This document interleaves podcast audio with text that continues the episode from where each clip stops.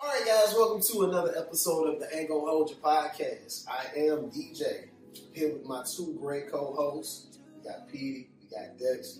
So, guys, we want to bring a new segment that we're introducing to the podcast, and this one is more or less going to be us kind of giving you guys some behind the scenes of how we come up with our topics, how we come up with these conversations, and then some of the shit that just doesn't make the show.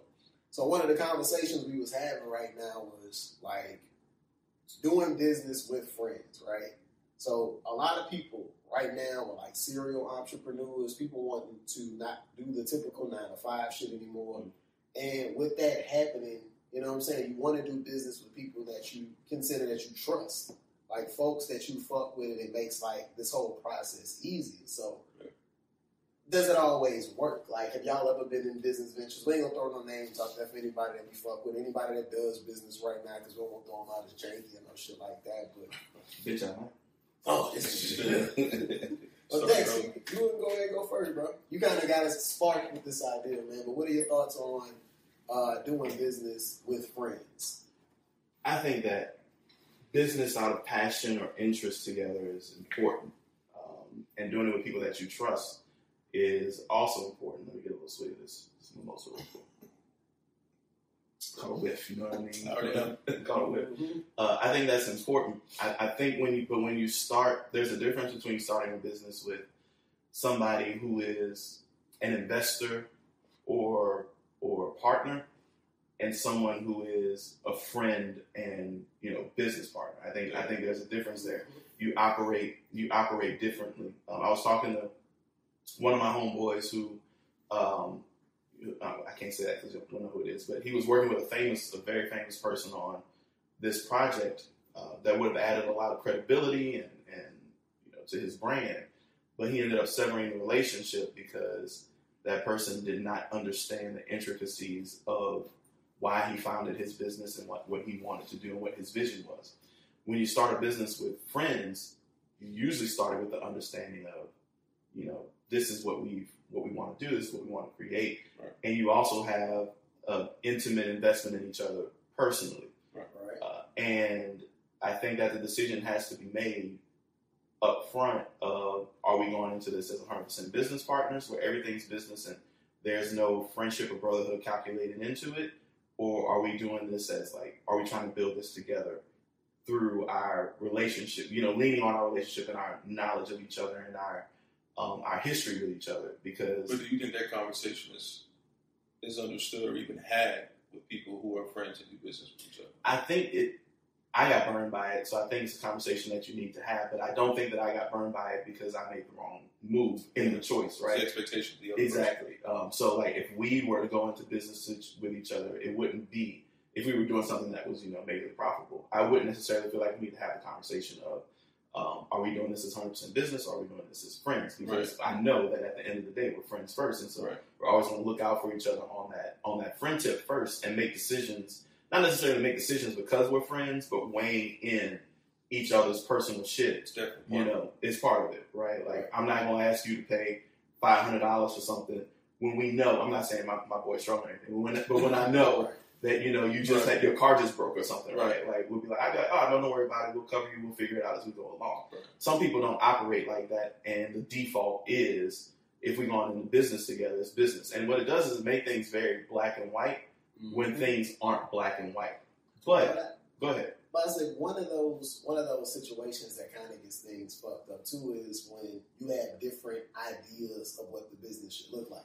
Like we all have an idea of what our friendships look like with the various Mhm. friend business partners that we have, but it's when they blur those lines and start Mhm. to reap those benefits. Mhm. Like I was telling the story before um, before we actually started recording about my foray into music, and when I was working on music, I had a lot of music industry friends who only came around when I was footing the bill. Mm. But at the end of the day, their careers advanced from it. Whether it be something that I was like just in the studio with somebody, I was like, "Yo, you shouldn't say this here, you should say that there," but I didn't get a fucking writing credit Right. or it could be a situation as simple as, "Hey, we need to go to New York," and this is a real fucking story. We Yeah. booked this. We booked the show at this club called Fat Baby in New York. Shout out to the good promoters in New York because they love people from the South because they know our music is typically up tempo, get motherfuckers dancing. We can make anybody And, and everybody loves G music. No. For real though. But uh, like the New York crowd is, is rough though. Like I can't see them niggas dancing. Oh, we ain't concerned about them. It's, if you can make the women dance, the niggas follow suit. Yeah. Always went after the women when we made music Uh, initially. it's before mad, we it's got to mad Yankee fist. Definitely we Tim's in there mugging you. Fuck, they're not. It's definitely not any dancing. Not in the I didn't even get a chance to experience it though because yes, that's the story. it was it was four folks I was in a music collective with. Two were financially responsible. The other two was like, yeah, book that show. Go ahead and book that show. We're gonna be there. How, how much is it to split the tickets two ways for four people?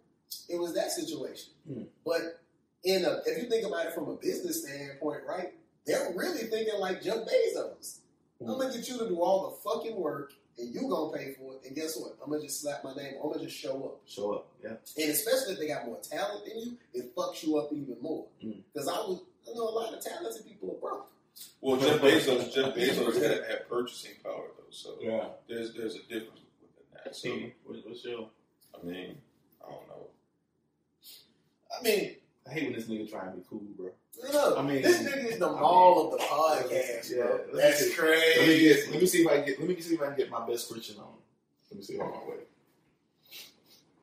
I mean, you know. Leg crossed. I mean, what you what you gonna do? You know, sometimes, you know, sometimes I mean, you know, stupid bitch. Sometimes you're like,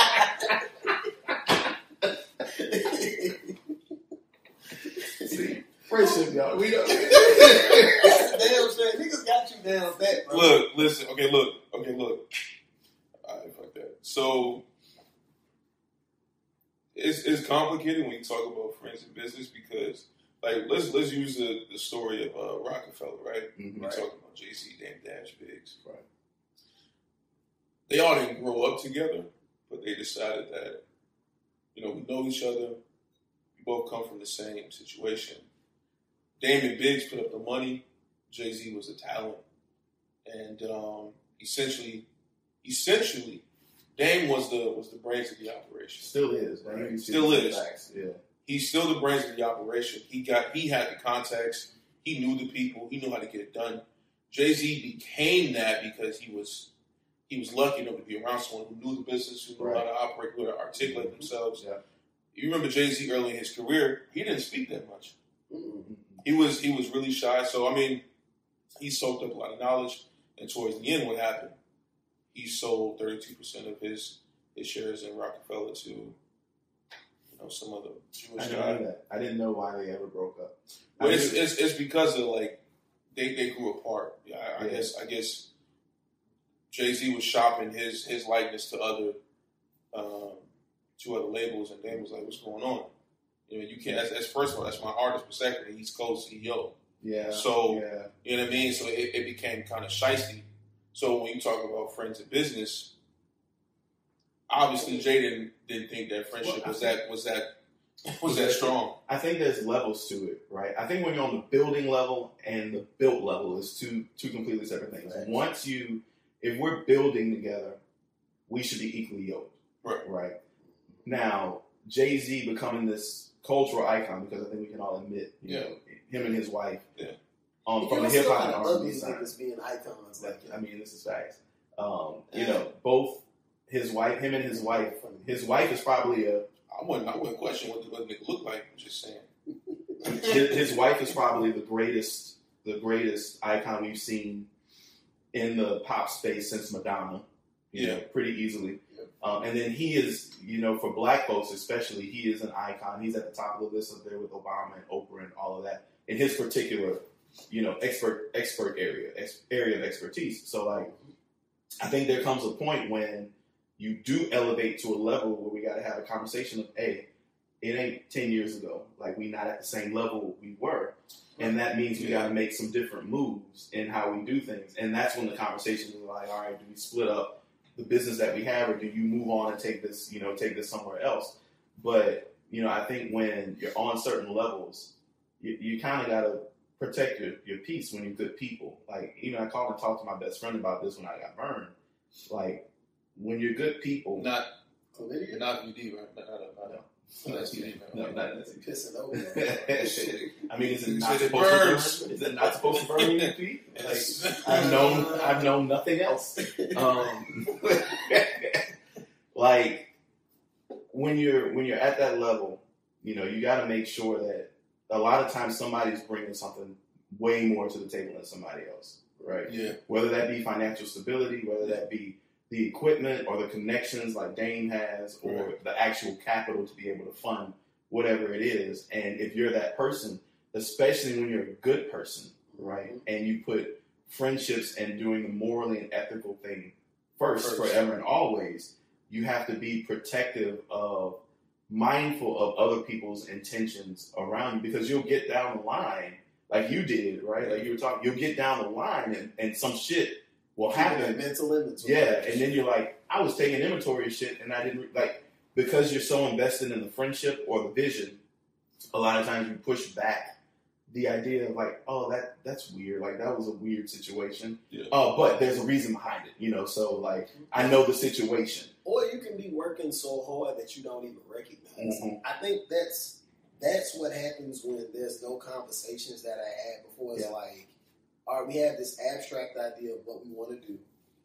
Uh, we're gonna put it together, but the business piece we're not really gonna discuss so much. We're just gonna wing it and work hard. Winging it and working hard is gonna fuck up the business and your friendship because if you got one idea of what the vision is and what you contribute, and another person has an idea of what the business is and what they contribute, and that shit don't match up, Mhm. you gonna have those situations to where you look back and it's like, damn, bro, I'm giving all of this time, I'm giving all this effort, I'm working, and I look to the left of me, and this motherfucker not doing nothing. Mhm. Not you, nigga, but you just on the left. shit. But I knew you weren't talking to me. Well, and. I think the most I think the most disappointing thing when you get into those situations is it's that I understand you can't do it professionally, Yeah. right?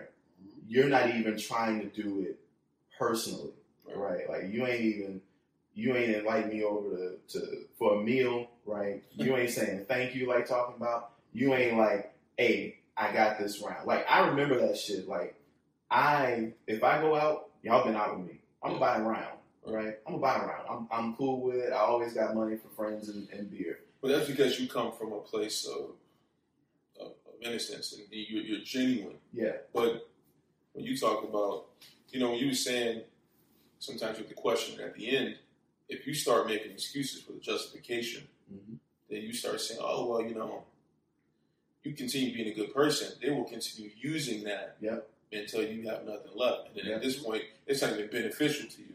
And but then when you bring it up, it goes silent, right? Well, yeah. Instead of instead of trying out of your fucking Yeah, yeah, yeah. It, it, instead of like, because again, I'm super open, and I've had this conversation with a number of people. Like, hey, don't think that I don't notice what you're doing. Like, a lot of people think that because you're quiet Mhm. or you're passive, which y'all know me, I'm not passive. I'm just more go with the flow Right. until it's not time to go with the flow, Right. And so a lot of people think because you're like that that you don't peep shit. There's a lot of stuff that I see that I'm just like, I ain't gonna say nothing. I'm gonna just wait, right? I'm gonna just wait because the opportunity will present itself to where when I do bring it up, either you have to acknowledge it and apologize for it and change from it, or it's gonna ruin everything, right? It's gonna like it's gonna blow everything up. And so it never fails. People who are users and abusers, they will always put them in a, put themselves in a position where they're much more dependent upon you, Mhm. and that's when you move. You're like, hey, I saw this shit. What we gonna do about that? But think, And think that's about when your phone stop ringing. But think about the space that it puts you in, though, right? Mm-hmm. So when you're in a space with somebody who who's using you or abusing you, when it's time to confront them, Mhm. you realize that your business is so tied into them. Because I mean, most of the business that we work in right now is, is entertainment, and in your case, apparel. So those are businesses that require an active face. Yeah. Like if the active face isn't there anymore, it kind of throws your business shit awry. You have to rebrand, reestablish relationships, go after a new customer, Yeah. go after a new listener, and all of that. So it makes you even question like the um, the the fucking ac- accusations at that point. It's like, okay, I can go at this person's neck because I got all of this proof and evidence, but it's so easy for them to just say, eh, fuck it. So what? Well, I that- do that, and I walk away. And now you're enough to pick up the pieces. No, you're not. Because if you are the person that I am, if you walk away, how does that hurt me? I still can go in my studio and record anytime I want, right? I still have connections that I can book a show in Baton Rouge, Lafayette, Houston, anytime I want. I still have the equipment that I can rent out, DJ, and do whatever I want. Like you leaving doesn't do anything No, I'm for not. me. But I'm, I'm, not I'm saying like if you're in that position right. in the relationship, if you're in the other position in the relationship, Yeah. you're gonna do what what you always do. You're gonna find somebody else To who, leech to, off. to leech off of, right? Like that's the way that it goes, and that's the cycle. It's cool, but the point is like, even though you're helping that person move along and moving their and moving their levels up, you're simultaneously doing the same thing for yourself, right? Because people see, oh man, this when this person when these niggas are working together, then then they had opportunities, and he, you know, they was working and all of that. You know, I saw that post with Tyler. I saw that he recently said, um, um, you know, sometimes when you when you're working on something and it's, you're passionate about it, and you don't really get the actual response that you want, may post it on Instagram, you post it on Twitter, YouTube, may get like maybe six to like 25 likes and views, and you wonder like, man, like I really put my all into this, and no one is really actually responding. But you never know who's watching. hmm You never know who's watching and saying like, this is this is what I've been looking for. Yes. And he said his most recent producer that worked on his last album, he got from YouTube. Jay Versace was it Jay Versace? Yeah. No, no, not, not Jay Versace, somebody else. Um, Also, Jay, I love Jay. His whole Vine to Grammy winning artist yeah, track is like super fucking impressive. I don't know how he fucking I don't know how he did that shit. That was amazing. Some niggas got talent, though. Just like I mean, Lil Nas X isn't my cup of tea when it comes to artistry because I'm more of like the mellow, laid back R and B kind of, Mhm. even sometimes California feel music. yeah, yeah. But you gotta admit the nigga go from a Nicki Minaj trolling Twitter page to Grammy nominated and award winning artist. It's like Yeah. I like The- seeing those folks. The roll. biggest single of all time, right? Two number one hits by the time he was twenty. I think he turned twenty three in April, if I remember correctly. By the time he turned twenty three, beefing with you know, you know, you got making it when niggas start beefing with you. Like, Boosie, Yeah. why are you talking to this man? This man has had. I mean, he had he's a billion stream artist on on Spotify. Not even counting Apple Music and Deezer and Napster and, and SoundCloud and all Yeah. of that. Like, you gotta be you gotta be appreciative of people who are able to leverage and position themselves, especially him as a gay dude. Yeah. Like being able to do that. That wasn't the impressive part for me, right? The impressive part for me with that shit is if you go to war with the American church and somehow come out unscathed, it shows that there's a turning tide in what people are looking for, Yeah. like their moral compass. I don't think church is necessarily tied to the American moral compass Nah. I don't think so either. Like, I when think, the I last time you think, I think? Middle America. I think Middle America. Um, I disagree with it. I, I still think that the majority of this country still leans more towards Actually, Christian morals. actually, for the first time in American history, less than fifty percent of the country believes or goes to church or believes in God anymore. Just because you don't go to church does not mean they don't they don't have those particular values. You know what I mean? Like so. playing it a little turbulent. I'm sorry, let me rephrase that. Considering themselves Christian. No. Now, that doesn't mean you don't live by Christian morals because that's the funny thing about Christianity is like you really don't have to tell me not to kill a nigga. Like I kind of Right, feel like I kind of feel like that Yeah. already. Yeah. Like, and, and, and that, that's like the bigger question, kind of going way on topic. But but I mean, but I mean, it's like you know, can you can you have a, a sense of um, right and wrong without the idea of religion ever being present? So I mean, There, I mean, you can because there are plenty of people. I mean, that's what's funny to me. There are plenty of people who grew up Christian and became murderers or rapists. A lot of them are in the Catholic Church. Um, Yeah. And then you know there Where's are plenty Brandon of right now? yeah. he's raping like hotcakes. people. And then-